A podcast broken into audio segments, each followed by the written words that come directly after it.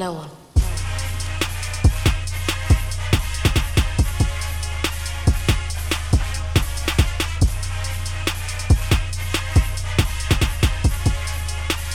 Hello, Gator Nation, and welcome into the latest edition of Locked On Gators, your team every day.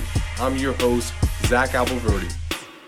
What's up, Florida fans? Welcome into the latest edition of Locked On Gators, and hope everybody out there is staying safe, is washing their hands, and is practicing social distancing as we all adjust to life without sports, without schools, and a lot of other things to stop the spread of the coronavirus. I've had to adjust myself over the past few days as my kids have stopped going to school, and also our family babysitter, who is a UF student, has had to head back home. She can no longer be on campus. So, a lot of changes that we've had to adjust to. And here on the Locked On Sports Network, we will continue to do podcasts. We will just move from five days a week to three days a week. Now, next week, my kids will have their spring break trip, so we won't have any episodes that week, but we'll crank things back up once again in April. And hopefully by the middle of the month, things will start returning back to normal. April 15th is the date that the SEC set for all athletic activities to be suspended until. Now, that could obviously be pushed back a little bit further, and we'll continue to monitor how things progress in the coming weeks. On today's show, we will recap all the news that happened over the weekend,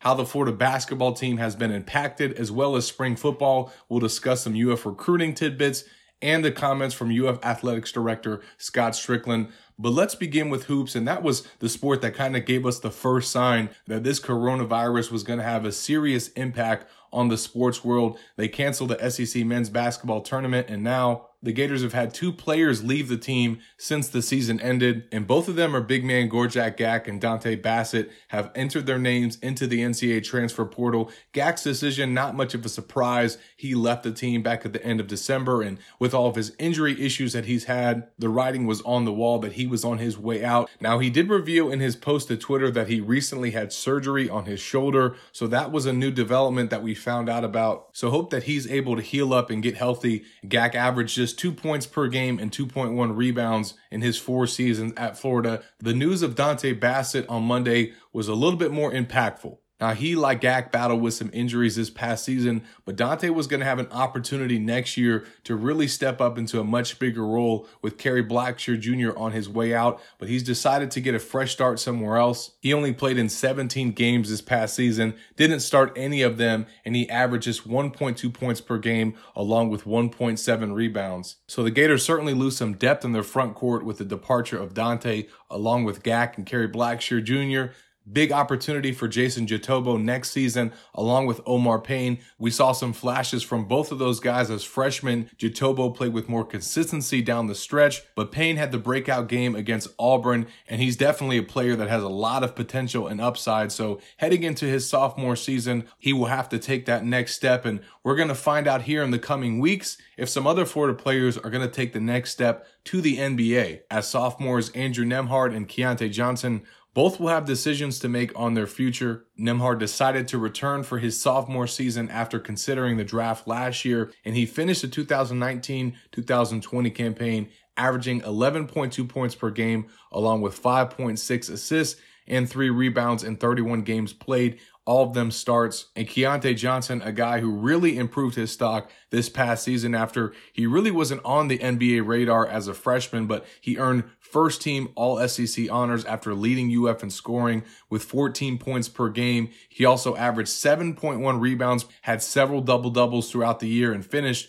with 49 assists, 38 steals and 10 blocks on the season. So he really put together an impressive year, which is why he got those postseason accolades. And now both he and Nembhard will have to decide whether they want to return to UF for their junior seasons or make that jump to the next level. And a guy who also will probably have a decision to make is freshman Scotty Lewis. I think he's more likely to return for his sophomore season at Florida, but he definitely showed flashes as a freshman. He's regarded as a high level NBA prospect, and his offensive game really developed over the course of the season. He finished averaging 8.5 points per game and grabbed 3.6 rebounds, but those stats really don't speak to the improvement that he made on the offensive end. And then defensively, he showed the type of player that he was all season. He led the team with 36 blocks, and he was also second on the team with 36 steals. We saw him make some ridiculously athletic plays on the defensive end and really could see why he was a five star recruit coming out of high school. So now he's going to have to sit back and evaluate where things are at. He's not projected right now as a first round pick, but he'll likely get an invitation to the NBA combine if he wants to put his name in the draft. So we'll see how things play out with Lewis along with Nembhard or Johnson, but that's the news we'll be waiting on with this basketball team in the coming weeks. And we thought we'd be getting some news on the Florida football program with spring ball set to start late last week before the SEC canceled all athletic activities Dan Mullen's team was still planning to practice this spring. They were going to close all of their open sessions to the public, but we're hoping to still get it in over the course of March and into April. But that is not going to happen now. And it's very unlikely that the Gators will even be able to have a shortened spring and kind of a scrimmage like spring game. And that's going to be a missed opportunity for several players on the offensive and defensive side of the balls that were set to benefit from these 15 practices. Obviously, quarterback Kyle Trask in his first spring as a starter, and also trying to fend off Emory Jones as he tries to grow into a bigger role. And you also had the addition of early enrollee Anthony Richardson at the quarterback position. So this was going to be a really important time for him to get his feet wet in this offense. We know the Gators lost four senior receivers from this past season, so this was going to be an opportunity for guys like Trent Whittemore, Ja'Markis Weston to try to take that next step and earn more reps in the receiver rotation for 2020. You also got a guy like Jordan Pouncey transferring in from Texas, and this was going to be his chance to settle into the program, settle into the offense, and just try to carve out a role if he's able to get immediate eligibility. But really, nothing goes offensively without the line. We know that that unit needed to make some improvements last season after the Gators were not able to run the ball on a consistent basis. And some of the young linemen that Florida has on its roster who will get a chance to start this season, we're going to need to make their case this spring. John Hevesy talked about how that is when the evaluation starts and then it carries over into the summer and into fall camp. So this is going to be 15 practices that those linemen don't have an opportunity to go out there and work with Hevesy and really get evaluated so that he can find the best seven or eight players that he can count on. And then moving over to the defensive side of the ball, certainly the loss of Jonathan Greenard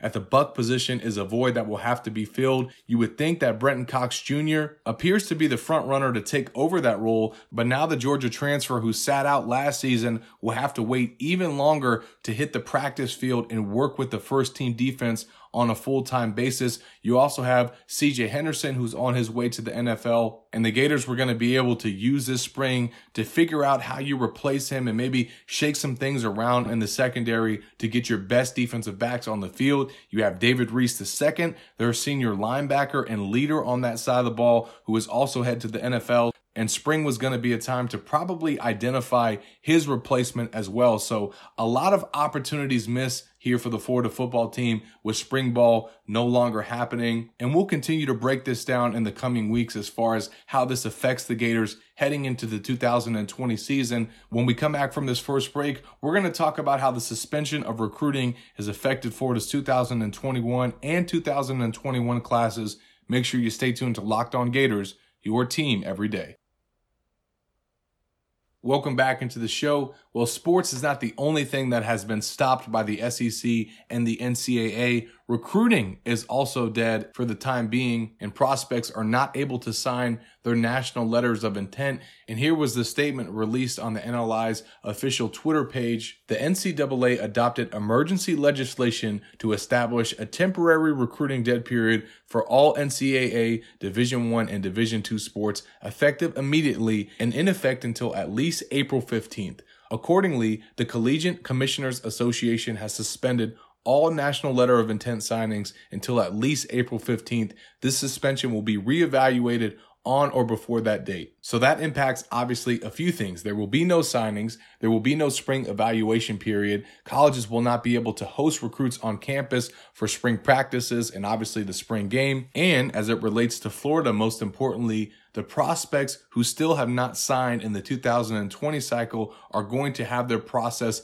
prolonged even further. And I'm talking about Florida wide receiver commit Leonard Manuel and five star running back Zachary Evans. Both of those prospects were scheduled to take official visits to Florida on March 20th, and now those trips will not happen. Zachary Evans has obviously been a big name in the news as it relates to Florida football recruiting. And for weeks, I've had fans asking me, what are the Gators' chances with Zach Evans? Can you put a percentage on the likelihood that he will end up a Gator? And I always told people, let's see how his visit plays out. Let's see if he makes it to campus. Let's see if the trip goes well before we start to make predictions on where he's going to end up. Now, at the time, I said that because he was already planning to visit Florida once during the 2020 cycle and he decided to cancel that trip. And this is a guy whose recruitment has been all over the place. Things change with him on a weekly basis, so you can never set anything in stone. Now, obviously, the suspension of recruiting has halted his trip this time around, and we'll have to see where things go from here it was already established that he was not going to be able to sign a letter of intent. He did that with UGA. They released him from it, so he wasn't going to be able to sign another LOI anyway. Now the goal for Florida will be to get him to sign a financial aid agreement, but first he's got to make it to Gainesville. And when that's going to happen now remains to be seen. You know that Dan Mullen and Tim Brewster and Greg Knox are not going to stop recruiting Evans and staying in contact with him. But will it be enough to keep him on ice until the suspension on recruiting is lifted? We'll have to find out. And we'll also have to find out where Leonard Manuel is going to end up. He's not going to be able to sign now on April 1st, which was when he was scheduled to make his final decision. That was the final day that 2020 recruits could sign their national letters of intent. So I don't know what happens to Manuel now. Obviously, the NCAA will have to create a new time frame for him to put pen to paper, but will it be with the Gators? He's a longtime member of Florida's 2020 class. He's a hometown product right from the 352 and he has a former teammate committed to UF and Travante Rucker. There are a lot of signs that point to Gainesville, but he still has Ole Miss under consideration, and he took an official visit to check out the Rebels on January 24th. And they are still pushing for him along with Zachary Evans. So we could have some Florida Ole Miss battles playing out here down the stretch. And because of the suspension on recruiting, that's going to get dragged out. But the good news for the Gators as it relates to their 2021 class is that they have the top class in the SEC, one of the best in the country. And right before this recruiting suspension went into effect, they had a huge junior day weekend where they brought a ton of their top targets to campus and they really impressed judging by all accounts. And now that event proves to be even more critical to the program than it initially appeared. Because with that visit taking place and no other programs being able to hold a junior day this spring, that trip to Gainesville is going to be the last thing on the mind of these prospects for several weeks. And that's going to work into Florida's favor. That's going to leave a lasting impression and it's going to make those guys anxious to return back to Gainesville once they can. So I think Florida's 2021 class is in really great shape right now heading into this NCAA suspension. And we'll see how things play out with Evans and Manuel once this is over. When we come back from this final break, we're going to bring you the comments from UF Athletics Director Scott Stricklin. You're listening to Locked On Gators, your team every day.